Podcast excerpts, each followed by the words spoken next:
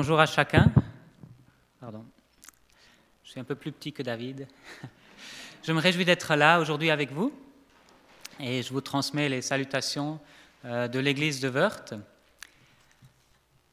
On est privilégié ce matin d'être rassemblés alors que la plupart des autres activités en France aujourd'hui sont interdites.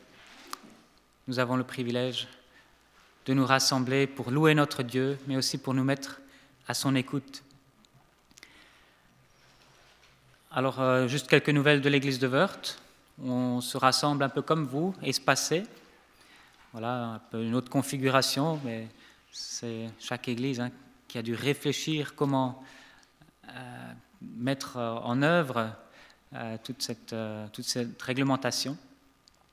Mais on, se réjouit vraiment depuis janvier, on est à nouveau euh, ensemble tous les dimanches et, ça fait du bien, on en avait besoin. Après un temps où ça manque, on se rend compte combien euh, c'est précieux. Euh, l'église de Wörth ben, va bien, voilà. On a beaucoup réduit nos activités, mais on essaie de trouver des temps de qualité aussi pour se rencontrer. Par exemple, à Pâques, on a fait une chasse aux œufs euh, bibliques avec euh, des questions à l'extérieur. Et c'était à nouveau juste le vendredi, euh, juste avant que ça, ça referme, avant qu'on puisse à nouveau moins se retrouver. Voilà, le Seigneur nous a encore permis de vivre ça. Pierre-André m'a demandé de donner aussi quelques nouvelles du tremplin. Donc, depuis l'été dernier, j'ai repris la présidence du tremplin pour décharger Esther Freder, et c'est de manière transitoire. Voilà. Nos camps d'hiver n'ont malheureusement pas pu avoir lieu, alors qu'ils étaient prêts. On, y croyait jusqu'à quatre semaines avant. Hein. C'est triste. Par contre, on organise nos séjours d'été. Ça, je suis très confiant qu'ils pourront avoir lieu. L'été dernier, l'État a tout fait pour que les camps d'été puissent avoir lieu, parce qu'ils se rendent compte combien c'est difficile pour les enfants. Et puis euh, les camps d'hiver de l'année prochaine se préparent aussi déjà. Donc euh, on cherche des participants pour ces camps-là, des jeunes, des enfants, mais aussi des gens qui s'engagent dans l'animation, euh, dans la cuisine ou d'une autre manière.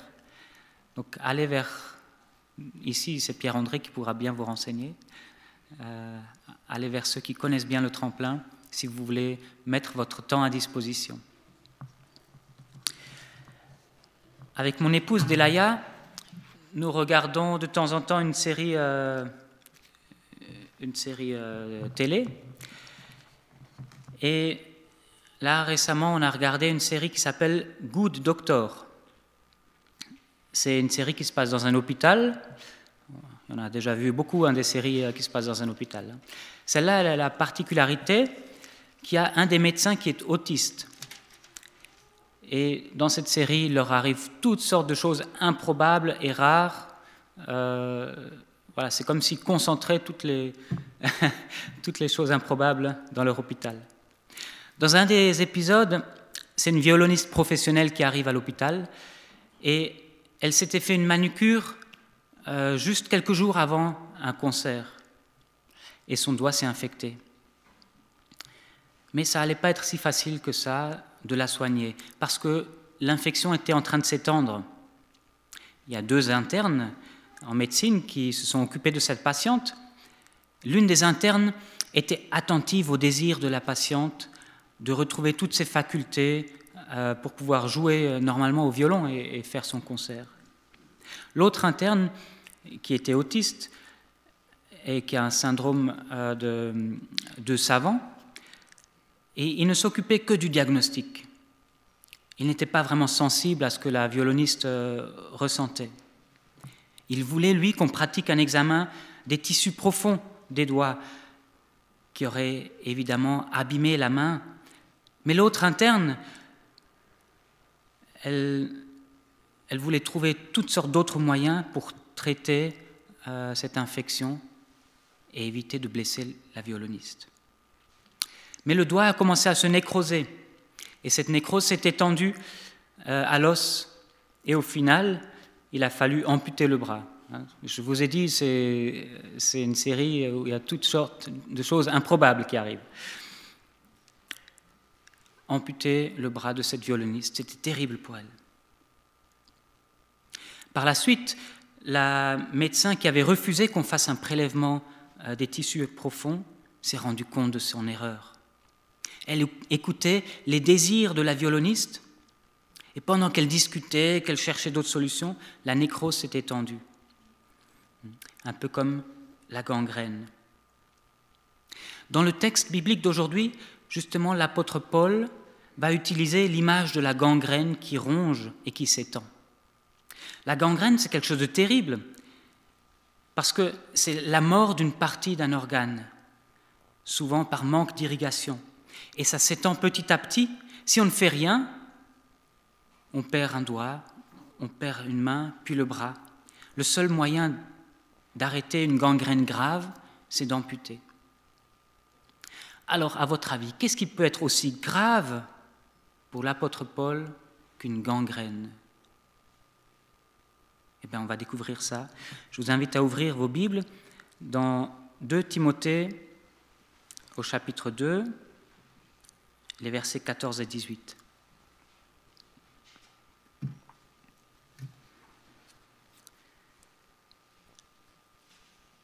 2 Timothée au chapitre 2, les versets 14 à 18.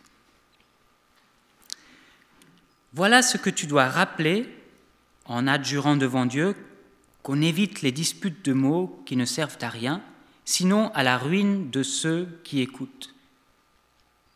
Efforce-toi de te présenter devant Dieu comme un homme qui a fait ses preuves, un ouvrier qui n'a pas à rougir et qui dispense avec droiture la parole de la vérité.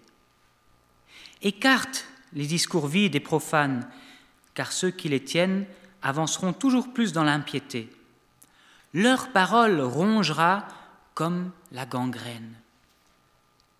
De ce nombre sont Hyménée et Philette, qui se sont écartés de la vérité, disant que la résurrection est déjà arrivée et qui renversent la foi de quelques-uns. Vous avez vu?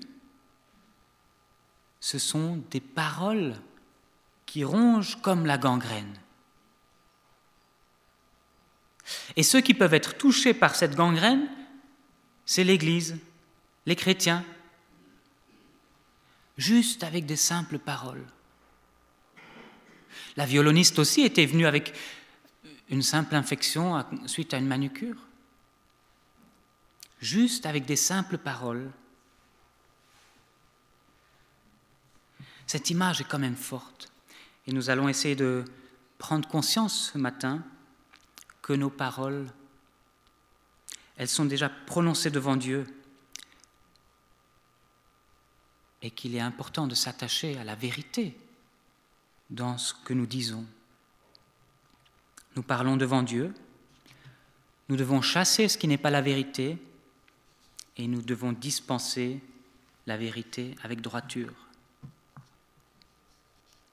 le verset 14. Voilà ce que tu dois rappeler en adjurant devant Dieu, qu'on évite les disputes de mots. Timothée a un ministère pastoral que Paul lui a Et dans ce ministère pastoral, il doit reprendre les gens. Mais il ne le fait pas juste devant les hommes, il le fait devant Dieu. Verset 15. Efforce-toi de te présenter devant Dieu comme un homme qui a fait ses preuves. En se présentant devant Dieu, en exerçant son ministère devant Dieu, Timothée ne peut rien cacher. Deux fois on retrouve cette expression devant Dieu. Tout se passe devant Dieu.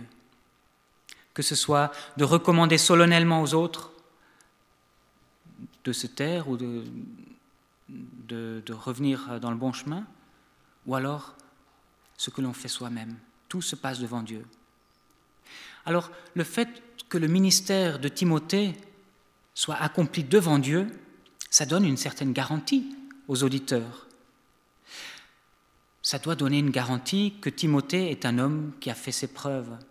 C'est-à-dire qu'il ne s'autoproclame pas pasteur, Mais il a d'abord dû faire ses preuves. Il a été à l'école de, Paul. Il a accompagné Paul dans son ministère. Puis il a appris à prêcher. Et Paul a dit, non, ça c'est... Là, il faut que tu, sois plus clair. Hein, euh, ce parcours d'apprentissage qu'il a eu, Timothée. Et puis il a fait ses preuves. C'est-à-dire qu'il a été évalué sur ses résultats, sur son ministère. Le fait que Timothée exerce son ministère devant Dieu donne aussi des garanties qu'il est un ouvrier qui n'a pas à rougir. Pourquoi n'a-t-il pas à rougir? Parce qu'il fait son travail consciencieusement. Il ne vient pas le dimanche matin et se dit ah, De quoi pourrais-je parler ce matin? Il est consciencieux. La vérité est précieuse. Il y a réfléchi longtemps avant. Il a étudié les textes. Et quand il arrive devant, il est prêt. Alors, un travail consciencieux ne se mesure pas seulement au nombre d'heures qu'on a passées à travailler le texte, elle se mesure certainement à la piété, elle se mesure aussi à, la manière dont l'Église, l'Assemblée, sur le long terme, est solide ou pas dans la foi.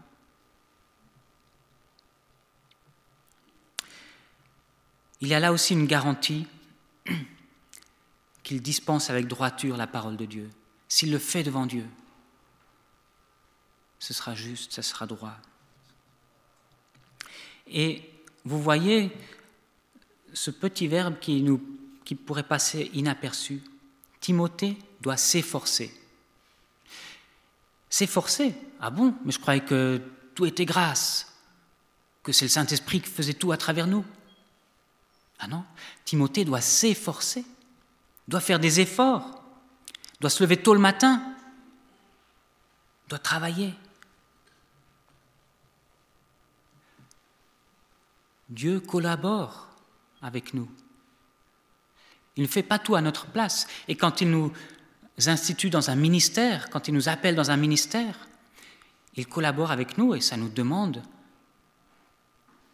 toute notre énergie. Ça demande que l'on fasse des efforts pour être un homme qui n'a pas à rougir devant Dieu. Alors, si Timothée laisse la gangrène s'installer, il doit se rappeler, c'est aussi devant Dieu. Et ça, c'est grave. C'est pour ça que Timothée doit chasser ce qui n'est pas la vérité. En adjurant devant Dieu qu'on évite les disputes de mots qui ne servent à rien sinon à la ruine de ceux qui, qui écoutent. Il faut éviter les disputes de mots parce qu'elles ne servent à rien. Elles apportent la ruine de ceux qui écoutent. Les disputes de mots, qui semblent peut-être anodines, peuvent avoir des conséquences non seulement sur ceux qui se disputent, mais aussi sur le reste de l'Assemblée, qui est peut-être moins affermi, peut-être des jeunes chrétiens dans, le reste de l'Assemblée. Et ils peuvent tomber. Combien de fois avons-nous déjà eu des disputes de mots dans nos églises? C'est peut-être le péché le plus présent. On pointe toujours du doigt les péchés honteux, hein mais les disputes de mots. Combien de fois ai-je vu des assemblées générales où on se dispute sur la virgule? Quand, quand il faut changer des statuts. Ah mais moi je ne suis pas d'accord avec ce mot. Ah mais je ne suis pas d'accord avec ce fonctionnement. Et on, et on se dispute au lieu d'aller de l'avant, au lieu d'accepter qu'il y a différents points de vue, différentes opinions, qu'on est différents, mais que Dieu nous a rassemblés pour aller de l'avant. Non, combien de fois nos églises ne vont pas de l'avant à cause des disputes? Alors, disputes de mots ou disputes sur des, sur des sujets secondaires? Dispute sur des points de théologie qui sont finalement qui ne changent pas grand-chose dans l'application.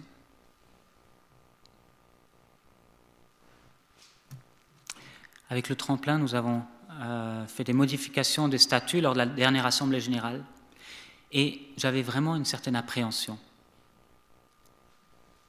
Parce que j'avais déjà vu par le passé comment ça s'était passé, comment il fallait justifier telle phrase et tout ça. Je suis reconnaissant au Seigneur. Parce qu'au contraire, nous avons été encouragés par les membres de l'Assemblée générale qui ont dit, vous avez fait un bon travail, on vous fait confiance, allez, on accepte, on, valide ces modifications. Si ça pouvait se passer comme ça dans nos assemblées, pour qu'on puisse passer à autre chose, à la pratique, à la mission à laquelle le Seigneur nous appelle, plutôt que de passer des heures, des journées sur ces disputes.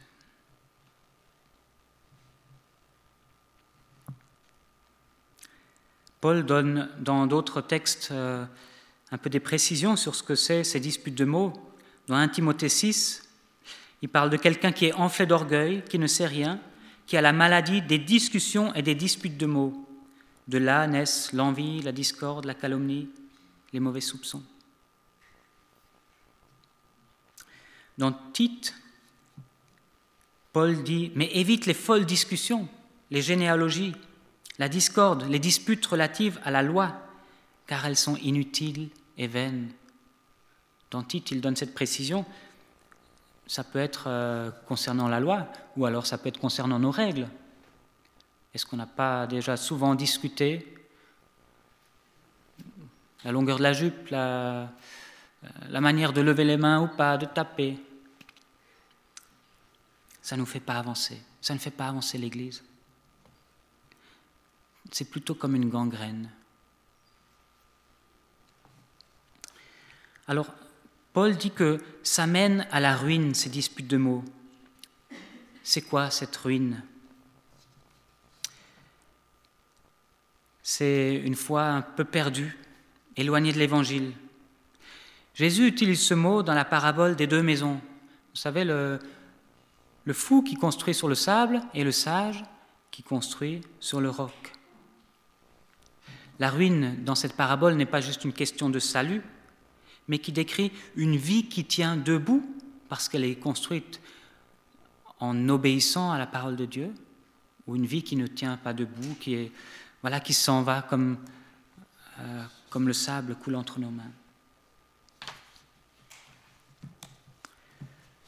Les disputes de mots peuvent amener à une foi qui ne tient pas au jour de l'épreuve, une foi qui s'écoule, qui n'est pas solide. Paul dit écarte les discours vides et profanes, car ceux qui les tiennent avanceront toujours plus dans l'impiété. Les discours vides, c'est ceux qui n'ont pas de fond, qui ne mènent pas à la pratique de la foi, qui sont peut-être juste dans la tête, vides de consistance, vides de vie sont juste des mots. Les discours profanes, c'est ceux qui sont euh, contraires à ce qui est sacré, contraires à la foi, des discours qui ne respectent pas Dieu. Ceux qui tiennent ces discours vides avancent dans l'impiété. Là encore, Paul prévient des conséquences. Leur parole va ronger comme la gangrène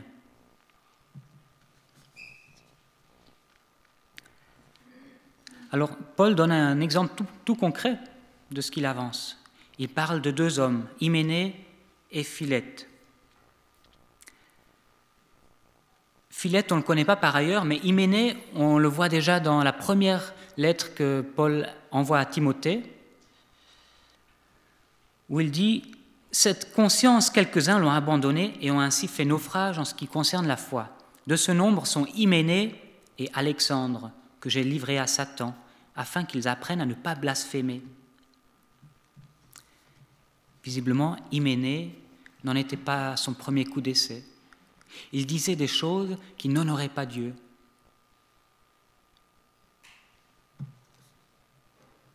Peut-être qu'il était simplement à côté de la plaque, c'est-à-dire qu'il avait pris un, point secondaire de la foi et qu'il en avait fait toute une doctrine qui pour lui était la plus importante. On ne peut pas imaginer que ce soit quelqu'un qui, euh, était complètement athée, ou en tout cas contre Dieu, puisqu'il faisait partie de l'Église. Mais la manière dont il parlait de Dieu n'honorait pas Dieu.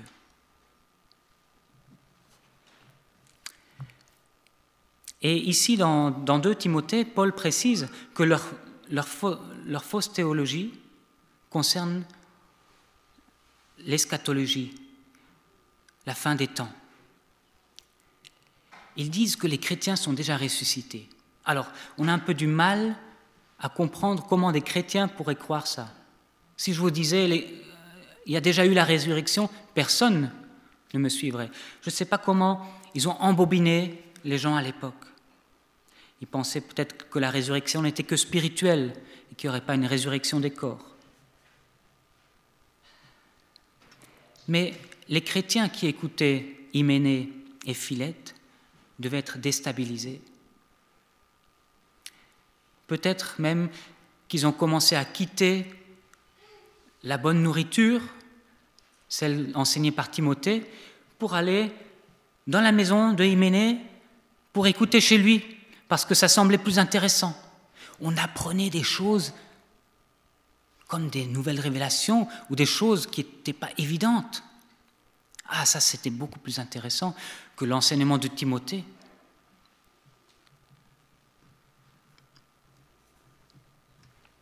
Et ainsi, la foi de certains peut être renversée. C'est-à-dire que certains peuvent être détournés de l'Évangile, l'Évangile qui sauve. Certains peuvent être détournés de l'essentiel. Alors pour éviter ça, non seulement il faut écarter les discours vains, mais en plus nous devons dispenser la vérité. Voilà ce que tu dois rappeler, dit Paul en commençant. Efforce-toi de te présenter devant Dieu comme un homme qui a fait ses preuves, un ouvrier qui n'a pas à rougir et qui dispense avec droiture la parole de la vérité. Alors c'est quoi que Timothée doit énoncer Eh bien, il doit rappeler ce que Paul a déjà dit euh, dans les versets qui précèdent, euh, depuis le début du chapitre 2. Il doit rappeler la réalité du jugement, mais du salut aussi. Il doit rappeler combien c'est difficile dans le ministère, mais qu'il faut persévérer malgré les, euh, les épreuves. Il doit rappeler la fidélité de Dieu, même quand nous sommes infidèles.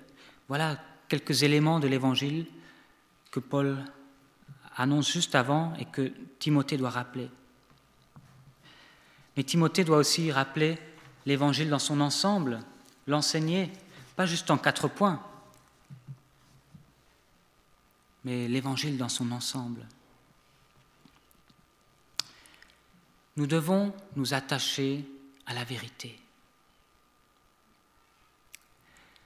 C'est pourtant tellement tentant d'apprendre quelque chose de nouveau, ah oui, quand on va à l'église, on, entend ce qu'on a déjà entendu tellement souvent. Et quand une idée nouvelle vient, ah, c'est intéressant, c'est original, on va y goûter, c'est exotique. Non, nous devons nous attacher à la vérité. La vérité ne change pas. Dieu ne change pas. Et je crois que nous n'avons pas assez de notre vie pour explorer cette vérité, pour comprendre toutes les implications, toute la profondeur de cette vérité. Il ne suffit pas de la comprendre avec la tête. Nous avons besoin de nous attacher à la vérité pour qu'elle descende aussi dans notre cœur et dans nos mains. Donc ne nous écartons pas de la vérité. Ce serait irresponsable aussi de dire, moi je connais déjà la base. Moi, je n'ai pas besoin de devenir un super chrétien. J'ai déjà entendu ça. Je n'ai pas besoin d'en apprendre davantage. C'est irresponsable. Nous devons continuellement chercher à connaître cette vérité. Et celle que nous connaissons, quand nous avons des responsabilités pour l'annoncer, nous devons l'annoncer. Je crois aussi que parfois il vaut mieux se taire.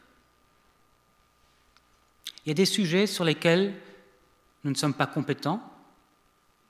Il y a des sujets sur lesquels la Bible ne dit pas tellement de choses. Et nous ferions parfois mieux de nous taire. Plutôt que de dire des choses erronées, de spéculer, de théoriser, de faire de la théologie de haut vol, de haut vol qui n'a pas d'implication pour notre foi. Il vaut parfois mieux se taire et dire Je ne sais pas, Dieu ne me l'a pas encore expliqué, je n'ai pas encore compris. Peut-être que je le comprendrai seulement le jour où je serai auprès de lui. Il vaut mieux accepter humblement que notre compréhension de la vérité est limitée, plutôt que de faire croire qu'on peut tout connaître. Et puis, c'est notre responsabilité aussi de dénoncer les erreurs. C'est peut-être ce qui est le plus délicat aujourd'hui, parce que nous vivons dans un monde où chacun peut un peu avoir sa vérité, et où il n'est pas vraiment bienvenu de juger de la vérité de l'autre. C'est vrai aussi dans l'Église, ça. Alors, il y a toujours eu des opinions différentes entre chrétiens. Et ça a parfois conduit à des disputes explosives. Si vous lisez un peu euh, l'histoire de la réforme, les réformateurs n'étaient pas des. Hein. Quand on lit les, euh, les lettres qu'ils s'envoyaient entre eux, parce qu'il y avait des désaccords entre eux, ils avaient une parole piquante, des mots qu'on n'oserait même pas euh, prononcer nous, tellement c'était des débats violents. Hein. Je, crois, que ces disputes-là n'étaient pas non plus tout à fait saines. En tout cas, Paul euh, demande à, Timothée de rejeter les disputes. Mais ce n'est pas notre problème aujourd'hui d'avoir des disputes violentes comme ça. Le problème aujourd'hui, la particularité aujourd'hui, c'est que les disputes ne peuvent pas avoir lieu. Ou euh, parce qu'on n'aime plus se battre. On préfère une paix relative plutôt que de chercher ensemble la vérité. On préfère ne pas brusquer quelqu'un plutôt que de dire ce que la parole dit exactement. Alors je crois,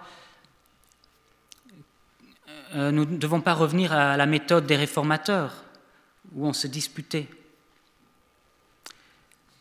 Mais nous devons chercher des lieux pour convaincre. Des lieux où la vérité peut faire son chemin et être acceptée. Des lieux où les gens sont prêts à changer d'avis. Des lieux où les gens sont prêts à, à se laisser enseigner et reprendre.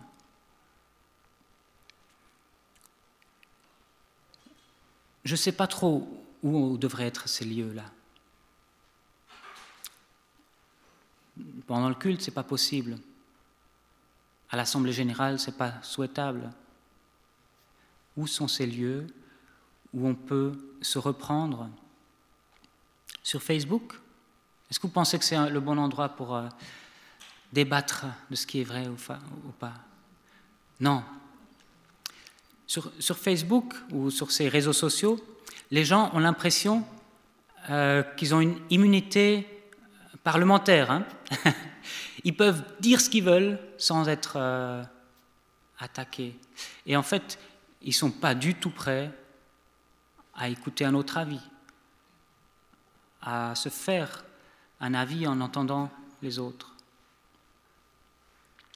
J'ai quelqu'un qui m'a contacté récemment un chrétien de notre village qui ne vient pas à l'église chez nous, il m'a envoyé une vidéo. Tiens Pascal, euh, regarde cette vidéo, dis-moi ce que tu en penses. Une vidéo d'un pasteur euh, qui dit que le vaccin c'est le diable, et vous en avez peut-être vu passer des comme ça aussi. Hein. Moi, je dénonce ces choses-là. Je dis, ces gens qui enseignent ça, c'est un péché.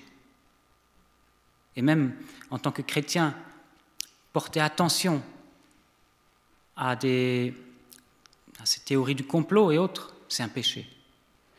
Ce n'est pas le sujet aujourd'hui. Euh, j'ai fait une autre prédication là-dessus en début d'année. Mais donc, ce, chrétien qui m'envoie cette vidéo, qui me dit Qu'est-ce que tu en... Dis-moi ce que tu en penses. À votre avis, quelle était son intention? Ben, J'ai questionné son intention. Je lui ai répondu Écoute, la vidéo est assez longue, 25 minutes. Moi, il faut que je fasse des choix dans mes priorités. Est-ce que tu veux juste que je regarde pour, être, pour que je sois convaincu par cette idée-là Ou est-ce que tu veux vraiment mon retour parce que tu penses que euh, j'ai une certaine autorité pour, pour te donner mon avis sur le sujet? Quelle était son intention? Il n'a pas répondu, bien sûr. Son intention n'était pas de chercher la vérité. Son intention était juste de dispenser sa vérité. Alors où sont ces lieux où nous pouvons grandir dans la vérité Je crois que l'étude biblique en est un. Et l'étude biblique ne devrait pas être euh, fréquentée que par les piliers de l'Église, ceux qui connaissent déjà bien les choses, mais par tous ceux qui sont des chercheurs de vérité, les plus jeunes déjà. Et je me réjouis que Hans vienne euh, vous donner une étude biblique. Je crois qu'il est accessible même aux plus jeunes que je vois dans la salle. L'étude biblique peut être un de ces lieux. Mais le discipulat aussi, quand quelqu'un prend un plus jeune dans la foi sous son aile et lui dit, viens, si tu veux progresser dans la foi, je vais t'accompagner. Viens, on va chercher ensemble ce que la Bible dit et échanger régulièrement sur le sujet, euh, sur, les lectures bibliques, échanger régulièrement sur la vie.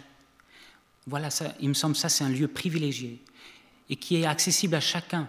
Chacun d'entre nous peut prendre quelqu'un sous son aile de plus jeune, de moins avancé dans la foi.